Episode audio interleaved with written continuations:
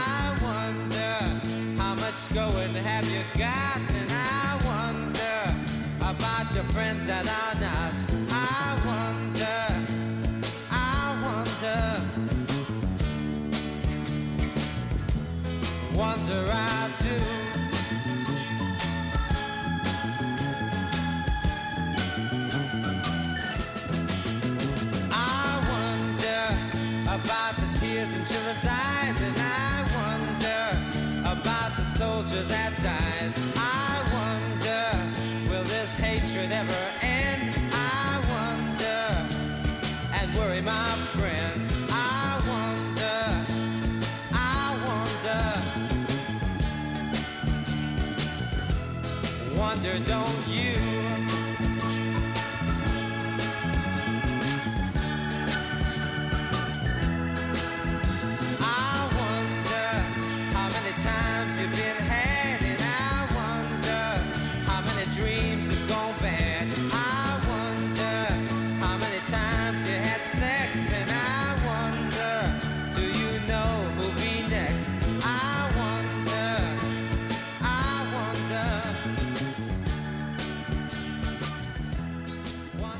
Er war ein Mysterium, der Musiker Rodriguez aus Detroit, Sohn mexikanischer Einwanderer, dessen Musik in den 1960er und 70er Jahren in den USA kein Erfolg war, der aber in Südafrika der Apartheid zum Star wurde, ohne es zu wissen. Keine Auftritte also, dafür Gerüchte um seinen angeblichen Selbstmord. Der Oscar-prämierte Dokumentarfilm Searching for Sugar Man spürte Rodriguez auf 2013, von dem man behauptete, er sei bedeutender als Elvis und Bob Dylan. Jetzt ist Rodriguez tatsächlich gestorben, im Alter von 81 Jahren. Auch der Münchner Filmemacher Christian Wagner wollte sich an die Fersen dieses Phantoms heften. Und dieser nie gedrehte Film sollte einen ganz ähnlichen Titel haben: Searching for Jesus, weil Jesus einer der vielen weiteren Vornamen von Rodriguez war. Guten Morgen, Christian Wagner. Guten Morgen. Es war in den 90er Jahren, dass Sie diesen Film über Rodriguez drehen wollten, den dann einige Jahre später ein anderer gemacht hat. Wie kamen Sie überhaupt auf das Thema? Ja, ich hatte einen sehr guten Freund, Stefan Trille, der hat mir immer von der Musik vorgeschwärmt und damals war es eben gar nicht so einfach, die äh, Platten bzw. CDs zu bekommen. Und mich hat die Musik extrem fasziniert. Und ähm, dann haben wir begonnen, darüber nachzudenken, eben den Rodriguez aufzufinden und zu, zu recherchieren. Man fand aber im Internet sehr, sehr wenig. Und ähm, es war also gar nicht einfach. Und eben auch allein die Platten zu organisieren. Ich habe dann aus Südafrika so einen Stapel CDs mal geholt. Und äh, beziehungsweise eigentlich fünf Jahre davor sogar bei der Bavaria äh, Platten überspielen lassen, dass die ordnungsgemäß abhörbar waren also als digitale Files schon. Und also es war relativ schwierig, dem auf die Spur zu kommen. Mhm. Haben Sie ihn je gefunden?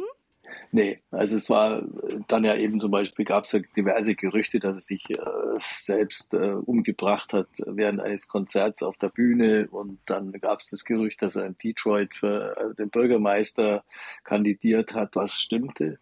Und ich war in Amerika und habe versucht, äh, in Amerika eben die äh, Telefonbücher mir auch anzuschauen und den Namen zu finden. Aber Rodriguez ist natürlich ein mexikanischer, spanischer Name, der tausendfach vorkommt. Also das waren alles so richtige Dead Ends. Und letztlich war eine der schwierigsten Punkte, also Stefan Triller, da hatte damals eben den Kontakt auch äh, in die Musikbranche, wo man hat versucht, den Rechteinhaber ausfindig zu machen, der die Musikrechte hat. Und der hat da gleich angefangen, also wahnsinnige Zahlen aufzurufen, die es uns eher sozusagen verunmöglicht hat, da überhaupt großartig weiterzumachen, weil ohne die Musik natürlich ähm, das gar nicht funktioniert hätte. Was hat Sie denn an seiner Musik so fasziniert oder überhaupt auch an dem Musiker, den er ja auch darstellte? Also die Musik selber ist äh, einfach sehr, sag ich mal, emotional stimmungsvoll, aber das, was mich immer noch wahnsinnig äh, begeistert oder eigentlich richtig flasht, das sind seine Texte, auch die Lyrics, die sind einfach so, so genial, also ein bisschen, ja, surreal, die Begriffe, die er da verwendet, die, die Rhythmen, die er hat, das ist einfach unfassbar toll. Und äh, das höre ich mir immer wieder gerne an. Also nicht jeden Tag, aber ich bin, komme da immer wieder zurück nach wie vor. Und der Film, der hatte dann auch einen Oscar bekommen, hat diese Emotionalität nicht nur wegen der Geschichte äh, von Rodriguez, der ja extrem verschwunden war und dann als Bauarbeiter äh, Häuser abgerissen hat und wirklich im Dreck gearbeitet hat. Das äh, ist eine sehr, sehr emotionale Geschichte, die aber eigentlich zu dieser Musik irgendwie auch passt. Und deswegen hat der Film auch den Erfolg, glaube ich, gehabt, weil es die Menschen berührt und rührt, mit welcher Bescheidenheit auch Rodriguez dann jetzt Interviews gegeben hat, der von seinem Erfolg in Südafrika und auch in Australien eigentlich nie was gewusst hat und vor allem kein Geld nie nicht bekommen hat, so ungefähr, und völlig verarmt war. Und kann man ihn musikalisch tatsächlich über Elvis und Bob Dylan stellen, wie das eben dieser Dokumentarfilm Searching for Sugar Man behauptet? Ja gut, ich meine, das sind immer so Vergleiche, da kann man sich drüber streiten, aber ich muss ganz ehrlich sagen, diese Musik ist super gealtert. Es gibt ja aus den 70er Jahren äh, Synthesizer-Musik, die kannst du heute nicht mehr anhören. Und es gibt aber Werke, die dann jetzt eben äh, so viele Jahre später noch Bestand haben. Und ob das jetzt besser als Bob Dylan ist, hey, also gut, aber der hat auf jeden Fall eine gewisse Liga. Ich habe die zwei Platten noch zu Hause und höre die mir immer wieder gerne an eine Zeile eines Liedes von Rodriguez, das haben Sie mal in einem BR-Interview gesagt, mögen Sie sehr gerne, die heißt Cause the sweetest kiss I ever got is the one I've never tasted.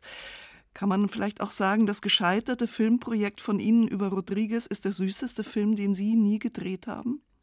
Ja, vielleicht, aber das gehört zu unserem Geschäft halt auch dazu. Oder zum Beispiel The Factory Called My Mind ist auch so eine Zeile, was ich super finde weil das Gehirn ja wirklich oder das Bewusstsein wie so eine wahnsinnige Fabrik ist, die die ganze Zeit arbeitet und rattert und selbst im Schlaf sozusagen vor sich hin wirkt. Und das sind Dinge, die, die da einfach in, in, in den Lyrics irgendwie durchscheinen.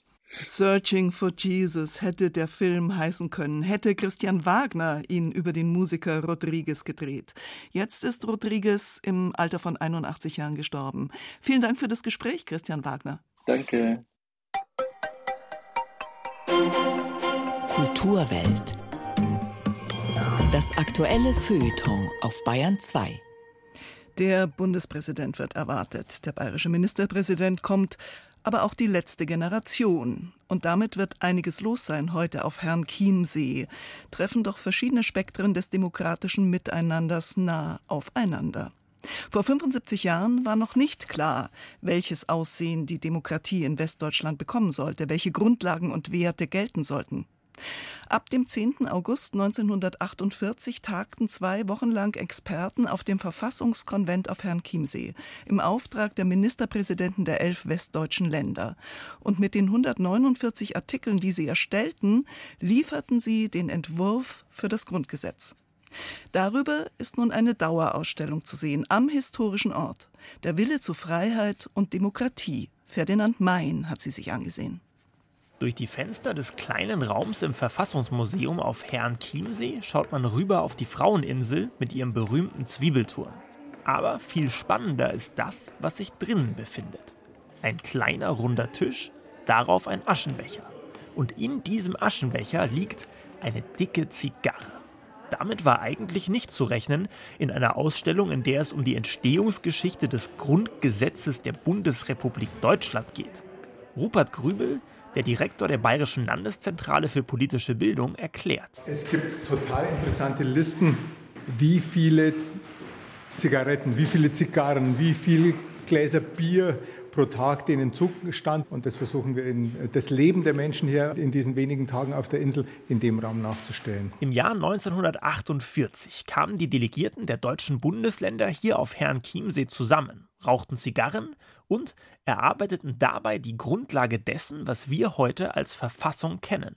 Anlässlich des 75-jährigen Jubiläums hat man die alte Ausstellung hier im Verfassungsmuseum neu aufgelegt. Das Ziel ist, laut Rupert Grübel, zu vermitteln, dass dieses Grundgesetz nicht nur Grundlage unseres Staates ist, sondern jeder Mann und jede Frau im täglichen Leben betrifft. Das Problem ist nur, so ein Verfassungskonvent ist ein ziemlich trockenes Thema tagelange Verhandlungen, Unterausschüsse, dazu Namen wie Otto Suhr, Hans Erhard, Anton Pfeiffer, die nur Expertinnen der bayerischen Geschichte ein Begriff sein dürften. Deshalb soll die neue Ausstellung nicht nur bilden, sondern auch auflockern. Neben Zigarren gibt es auch interaktive Spielchen für die Besucher.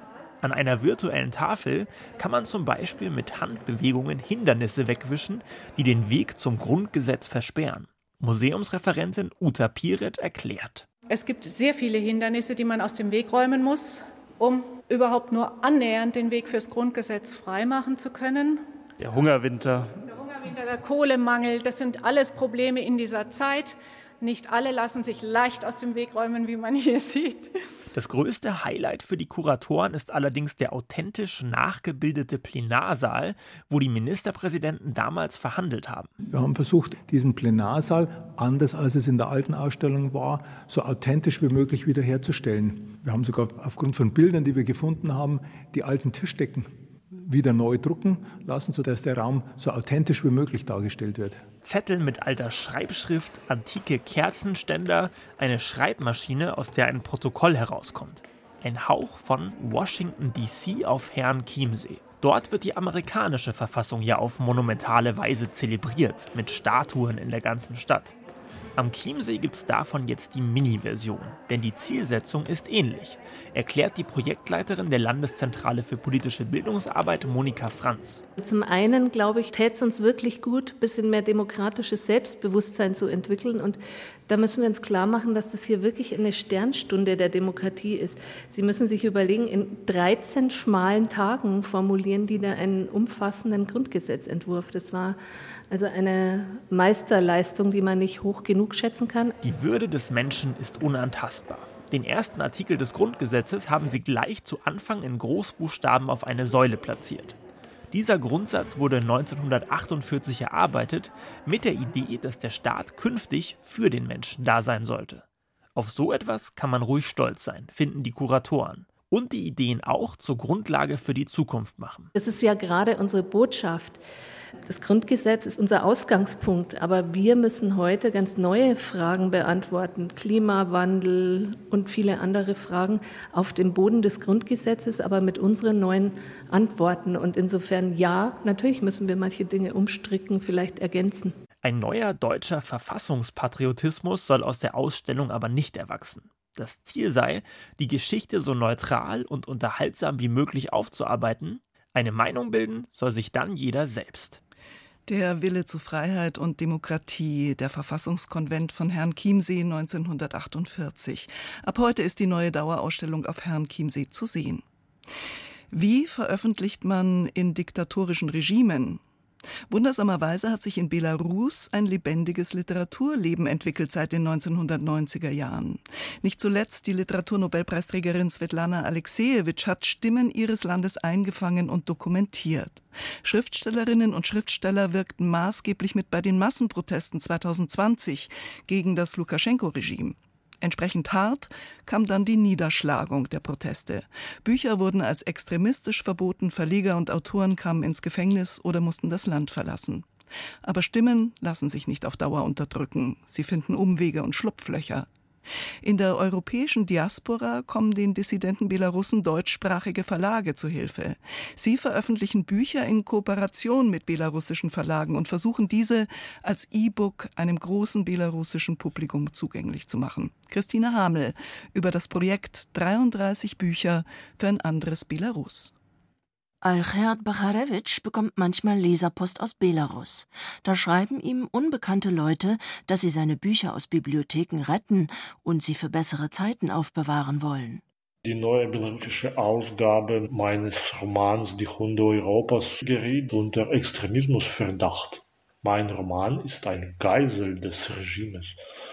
Wer hat ihnen das Recht gegeben zu urteilen? Warum denken Sie, dass Worte Ihnen gehören? Alchert Bacharewitsch selbst lebt seit Dezember 2020 im österreichischen Exil. Er ist einer der bedeutendsten belarussischen Schriftsteller und Dichter. Sein Roman Die Hunde Europas ist ein 900-Seiten-Monument, vollgepackt mit Geschichten aus Belarus. Vieles hat der Schriftsteller vorweggenommen. In einem der Handlungsstränge hat Belarus seine Souveränität verloren und gehört längst zu Russland. 2022 wurde der Roman per Gerichtsbeschluss in die Liste der extremistischen Bücher aufgenommen. Dasselbe Schicksal teilt Bacharewitsch Roman Das letzte Buch von Herrn A. Oder Anatoli Hatuschits Roman Die Odyssee des Hauptmanns der belarussischen Volksrepublik. Sogar Josef Brodskis Ballade vom kleinen Schlepper landete auf der Liste. Das 1962 verfasste vielstrophige Kindergedicht hat gar keinen Bezug zu Belarus. Aber den Behörden missfiel die Farbgebung des Schlepperbootes in dem Bilderbuch. Orange-weiß gestrichen mit dunkelbraunem Rumpf, witterten die Beamten offenbar eine Anspielung auf die Verhältnisse in Belarus. Die Landesfarben sind zwar nicht orange, sondern rot-weiß, aber an braunem Bodensatz mangelt es nicht. Man kann das ganze illegitime Regime dazu zählen. Ob diese Assoziation intendiert war? Eher nicht. Ich war sehr verzweifelt, äh, als immer mehr Verlage geschlossen wurden oder liquidiert, wie es heißt, oder Verleger kamen ja auch ins Gefängnis. Die Bücher waren einfach unmöglich in Belarus. Man muss noch dazu sagen, dass die unabhängige Kulturszene immer schon an der Grenze zur Unmöglichkeit existiert hat und jedes Buch war irgendwie diese, dieser Unmöglichkeit entrissen. Und die Gefahr besteht, dass dann einfach alles weg ist. Irina Herasimowitsch ist Übersetzerin und eine der schillerndsten belarussischen Intellektuellen. Zusammen mit der Slawistin Silvia Sasse und dem Schriftsteller Lukas Berfuß hat sie jetzt die Initiative 33 Bücher für ein anderes Belarus ins Leben gerufen. Also ich weiß schon, dass die Zahl die Menschen an die Bücherverbrennung denken ließ. Also ich finde diese Konnotation jetzt nicht so ganz ein großer Umweg. Also die Idee ist entstanden aus der Verzweiflung über die Zerstörung der unabhängigen belarussischen Kulturszene. Und ich glaube, das ist so ein ganz natürlicher Impuls, dass man versucht, das zu retten. Ja, und wir versuchen Bücher, die in Belarus erscheinen sollten, aber nicht erscheinen konnten, in deutschsprachigen und anderen europäischen Verlagen herauszubringen. Tamistat nannte man die in der Sowjetunion weit verbreitete Methode. Tamistat ist russisch und heißt so viel wie Dort Verlag. Ein Ausweichmanöver, um unabhängiges und kritisches Denken lebendig zu halten. Igor Logwinau ist mit seinem berühmten Verlag schon 2010 von Minsk nach Litauen umgezogen. 400 Seiten umfasst inzwischen das Register der verbotenen Bücher, Internetseiten und Telegram-Kanäle. Der Besitz von extremistisch eingestuften Büchern kann Geld oder gar Freiheitsstrafen nach sich ziehen. Wir haben jetzt zum Beispiel Alexejewitsch auf Belarusisch als Kooperationsprojekt von Lochwinau und Surkamp.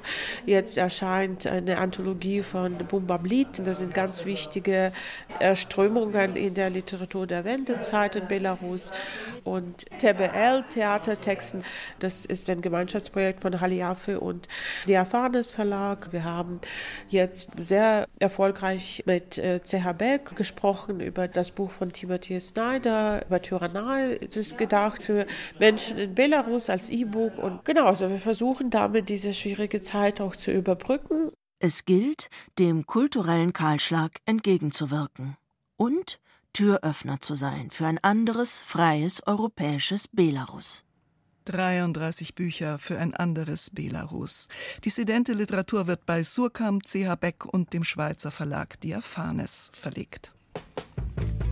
Wir haben heute schon an Rodriguez erinnert. Dieser Gitarrist, Robbie Robertson, kommt aus der gleichen Zeit.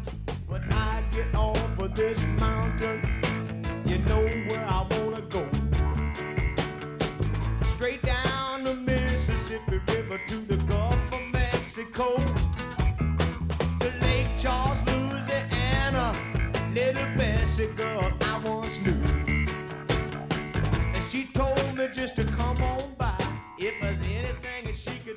Robbie Robertson war Gitarrist, war Komponist der Band The Band, die unter anderem Bob Dylan begleitet hat. Der Sohn einer Mohikanerin ist im Six Nation Reservat aufgewachsen, spielte Blues, Folk, Country und als The Band 1976 ihr legendäres Abschiedskonzert in San Francisco gaben, dokumentierte das Hollywood-Regisseur Martin Scorsese in dem Film The Last Waltz. Mit Scorsese hat Robbie Robertson dann als Komponist seiner Soundtracks eng zusammengearbeitet, und zwar noch bis vor kurzem, so an Scorseses neuem Film Killers of the Flower Moon. Jetzt ist Robbie Robertson von The Band im Alter von 80 Jahren gestorben. And she sends me if I spring a leak. She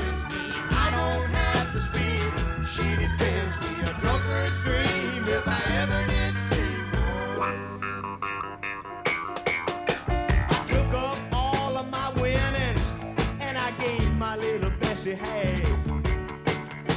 And she told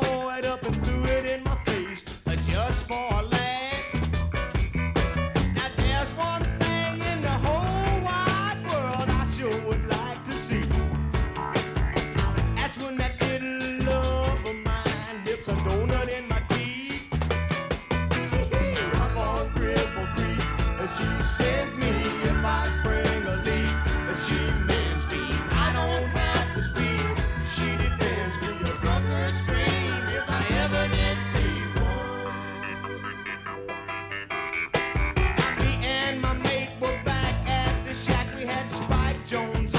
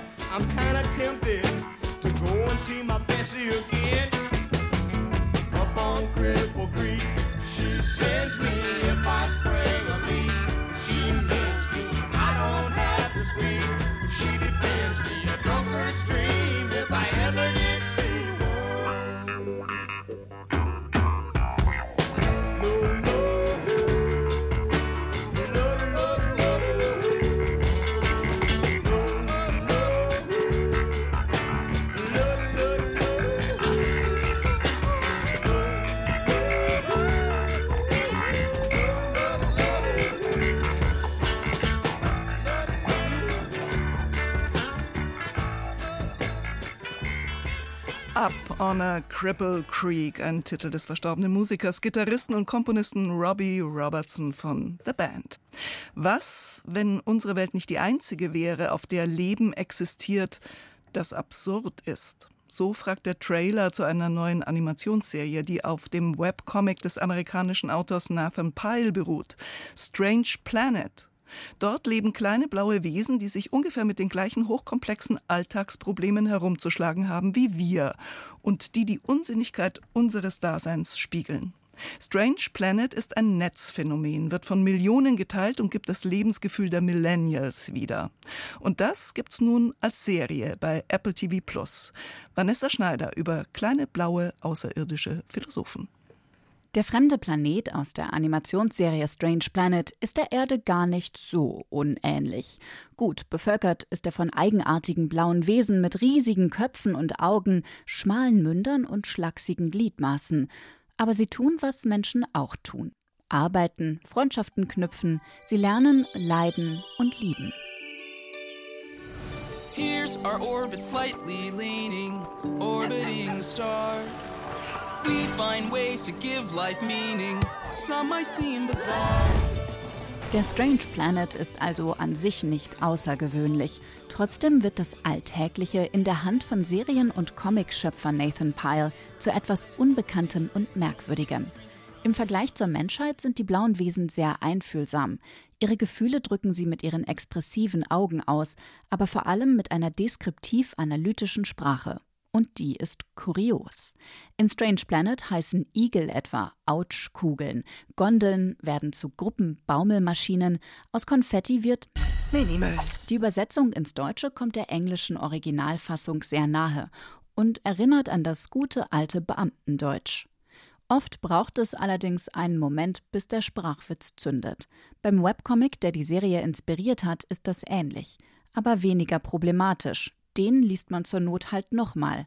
In der Serie folgt aber meist schon der nächste Schmunzelmoment, bevor man den letzten überhaupt verstanden hat. Eine Zitterflüssigkeit, bitte. Die Frage ist, möchten Sie eine, zwei oder fünf Stunden zittern?